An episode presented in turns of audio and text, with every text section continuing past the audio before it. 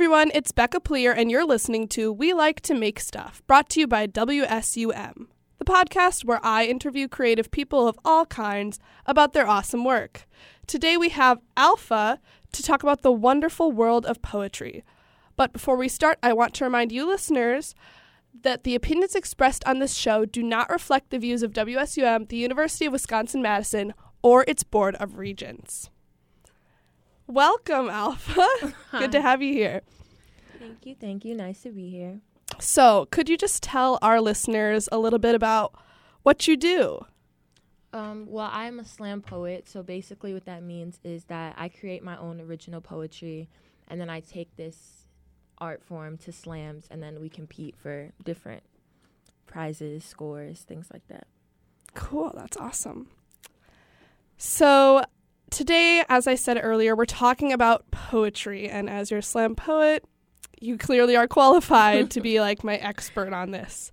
Um, personally, I've always liked poetry as an art form. I've always liked reading it, uh, learning about it, but I'm not a good writer of poetry. I I've tried and tried, but I just can never seem to get it right, and I feel like that's um, a similar experience that a lot of people have. Mm-hmm. So I just want to ask you a bunch of questions about how your experience with poetry went and if you have maybe any tips for people. So awesome. Awesome. So, first off, how did you discover that poetry was something that you really loved and you wanted to continue to pursue even into college? Well, I actually, my first experience with poetry was in the seventh grade my English teacher had us put together a poetry book. And once I turned mine in, the class was pretty impressed. My teacher was pretty impressed. And then he got me into connection with a high school slam team. And then once they took me, well, introduced me into slam, I fell in love. Awesome. That's really cool. I wish we had something like that at my school, but as I said, not a good poetry writer, so I believe I'd, in you, Becca. Thank you. That means that means a lot. you kind of touched on this, but how did you receive most of your education surrounding poetry? Did you ever do anything in your classes in middle school, or was it all through the slam team?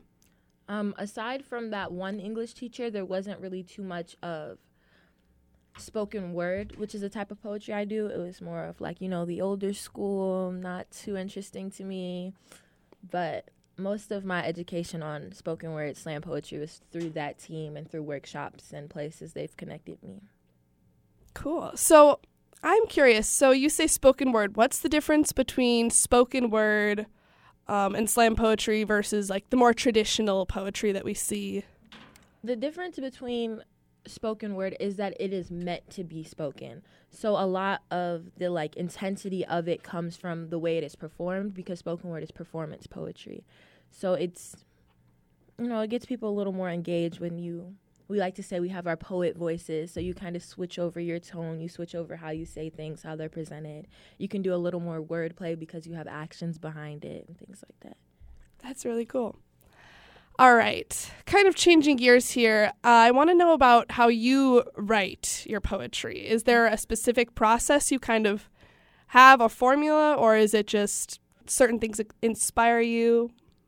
Well, it definitely depends. If I'm writing just based off of like sheer emotion, like, oh, I was triggered, now I have to write a poem. Um, I typically just have a few lines that come to my head and I write those down, and then they trigger ideas, and then I expand upon that once I have like an, a decent amount of things on the page, I try to come up with a concept, which is where my middle usually comes from. Then I try to decide what I want the reader or the audience to receive. Then I get an ending, and then I usually go back and put forth an introduction. And then if I'm writing for a prompt, then I typically just like free write and then edit, edit, edit. Cool. When do you find yourself writing most often? Is it like certain things you experience um, are kind of inciting incidents for you to write, or is it inspired sometimes by other work you see? Um, I think it's more so just if I hear something that needs to be written about.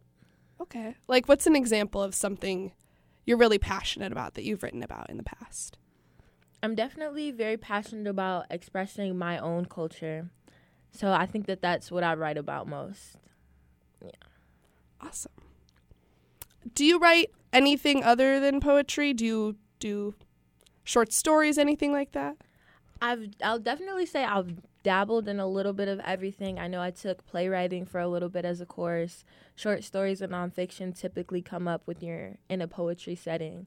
So I've definitely, you know, dipped my toe in a little bit of everything. But Cool. Has has that other writing that you've done affected your poetry in terms of anything like style or creativity or just improving your writing?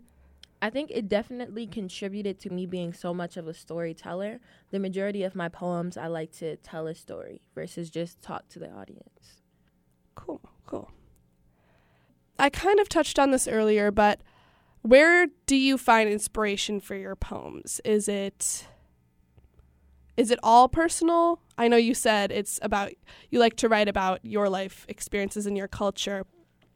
So, is it political at all or is it all is it family? It genuinely depends on what is most pressing in that moment. So anything that I feel needs to be written about or even if somebody asks me to write a poem about something, then, you know, it's part of the gig. Cool. So And you mentioned like prompts earlier. Do Mhm. you do that often? What kind of prompts do you get? Where do you get your prompts? That's more so via courses. So if I'm taking a course on something and we have to create content for it, then I've never taken a poetry course, so I'm just interested. What do you think sets you apart from other poets? What makes you unique? What makes your style, your writing, what sets you apart? I think, well, off rip in poetry, I would definitely say every poet is unique because everybody is, it's such an intimate thing to create. Like to create like your inner thoughts and then express that in your own language, I feel is a very powerful thing. So what would set me aside is just my my ideology and my way of thinking in general. Like I don't think the same way as everybody else, and I don't express myself in the same ways as everyone else. So when I create a piece of poetry, it is completely authentic and it can't be replicated because nobody else would formulate their sentence that way. That's really cool. Really cool. I completely agree with what you all said. So, in terms of editing, Mhm. how long does that take you? What does that process look like after you've finished your initial ideas Mm. for a poem?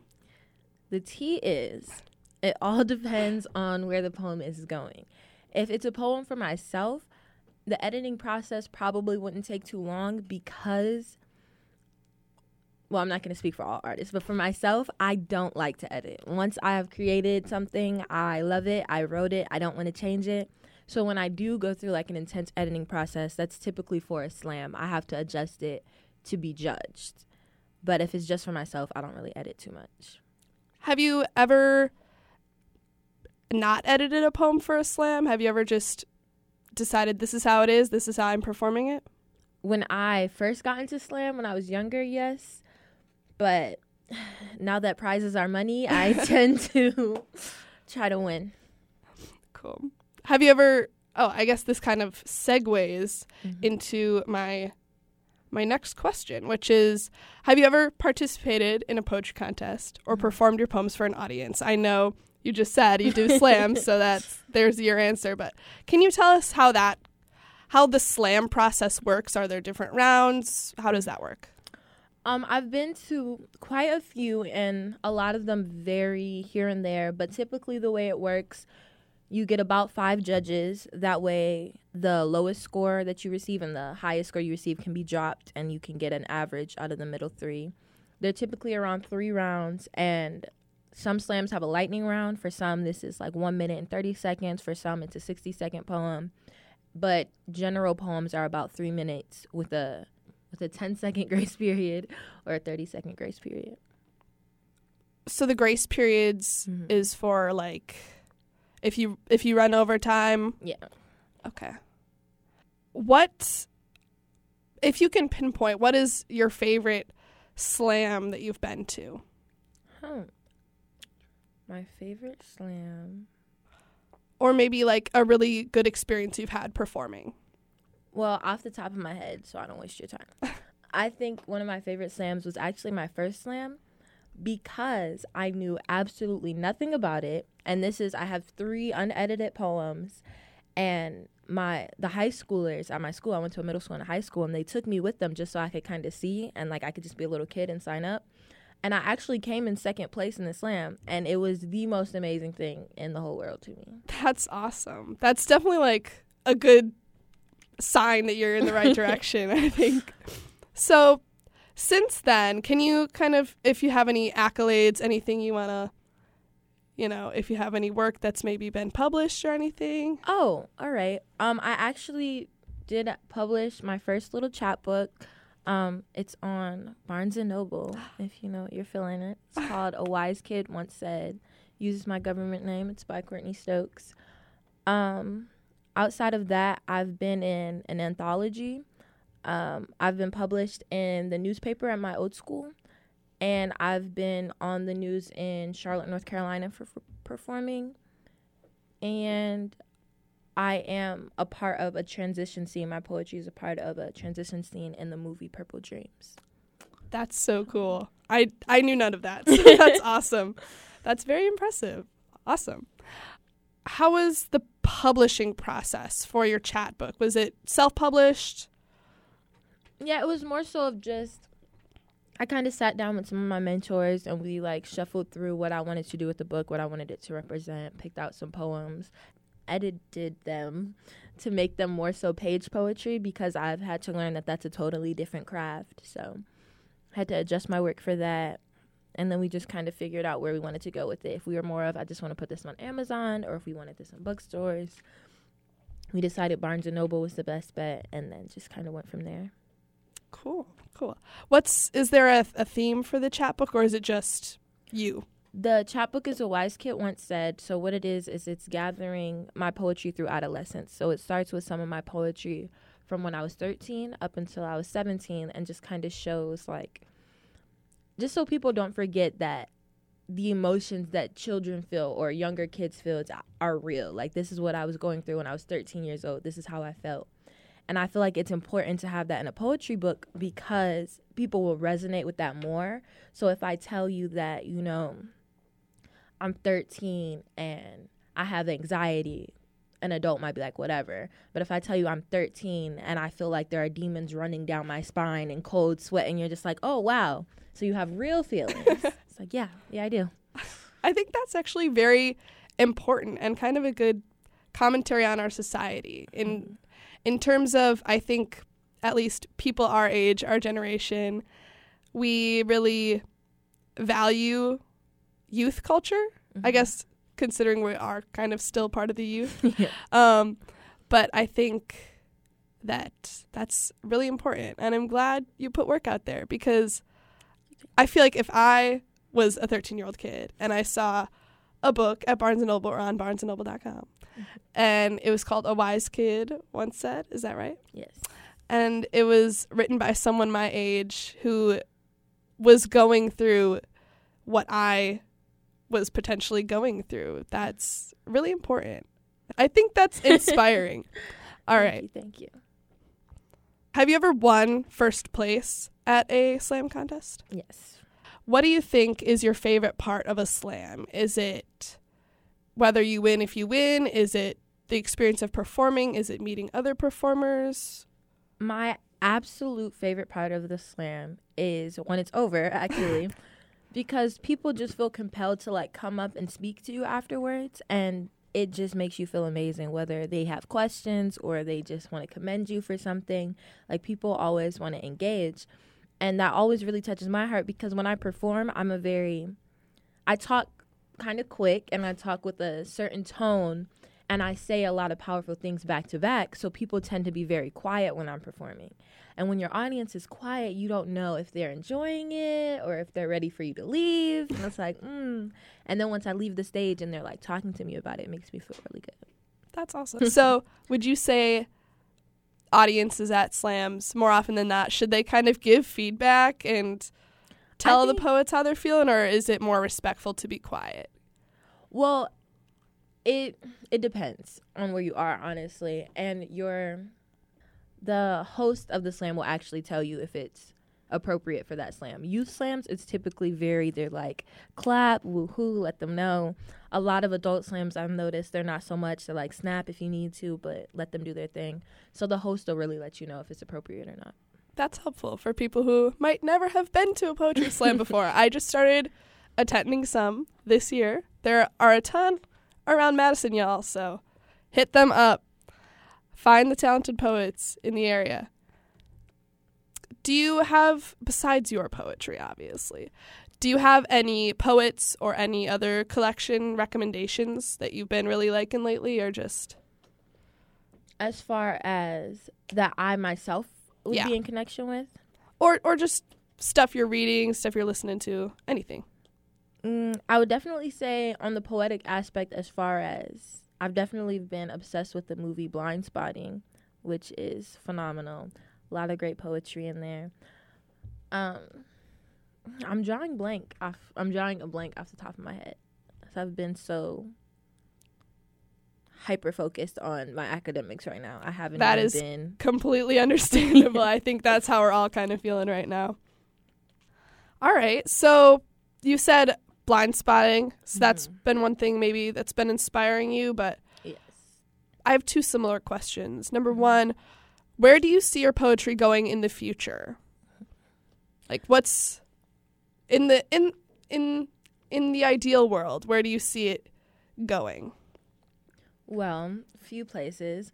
Like the majority of slam poets, a big goal of mine is to make it to button poetry, which is like the it. If you don't know anything about that, that's definitely a place to look for amazing poets. That's where we're all striving to make it to. um, outside of button poetry, I definitely just want to have more publications and have them be known and understood. Cool. I'll, we'll look out for those. Okay. So you mentioned button poetry. Mm-hmm. What exactly is that? That is just the organization of the elite. That's where everybody turns to to find like the best of the best poetry.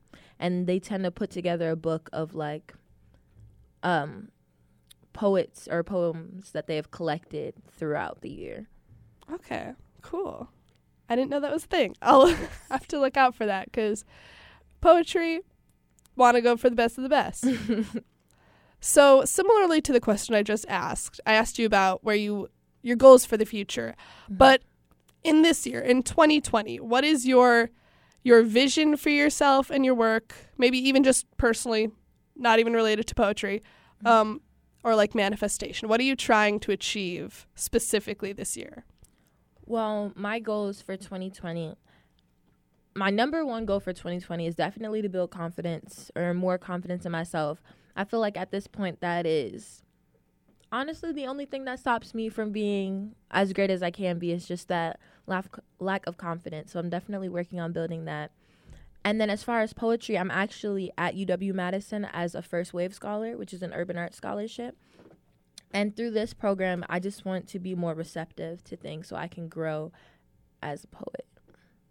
Is there anything else? Is there anything else you want to talk about? Any questions I didn't ask that maybe people who know nothing about poetry or people who are interested might need to know? Mm, I think in all of its cheesiness, it is still true. One of our mantras in First Wave is that everything you create is good enough all the time. I think that's important for people to keep in mind if they decide to start writing. Never trash anything, never throw anything away. You know? That's cool. Jumping off of that, I guess I should ask for people what are the most valuable things to look for to keep in mind if you're just starting off trying to write poetry? Should you immediately look for mentors? Should you just go solo and see what you like? What do you what do you think about that? Um, in my personal opinion, I feel like authenticity is more valuable than anything else, making sure that whatever you're creating is coming genuinely from yourself. That being said, there are so many different styles of poetry. I feel like if you should if you're trying to get into like slam poetry, spoken word, you should really sit with yourself first and start seeing what you just create on your own naturally. Because when you get with a mentor, they're typically established individuals who are ready to mold you and create, like, help you develop a certain style. And if you don't give yourself time to figure out what your style is, you can be kind of force fed into something that's not true to yourself. And then none of your work will be as good as it could be because it's not as authentic as it could be. Yeah. I, I think that's very good advice. Very good advice. All right. Well, thank you so much for being here. It was great to have you. Appreciate you having me. Stop. um, and thank you all who are listening for listening to the premiere of We Like to Make Stuff. And come back next time for another episode of We Like to Make Stuff with me, your host, Becca Pleer. As always, we are brought to you by WSUM Student Radio. Have a great day, y'all. Keep keep on keeping on. Create, create, create.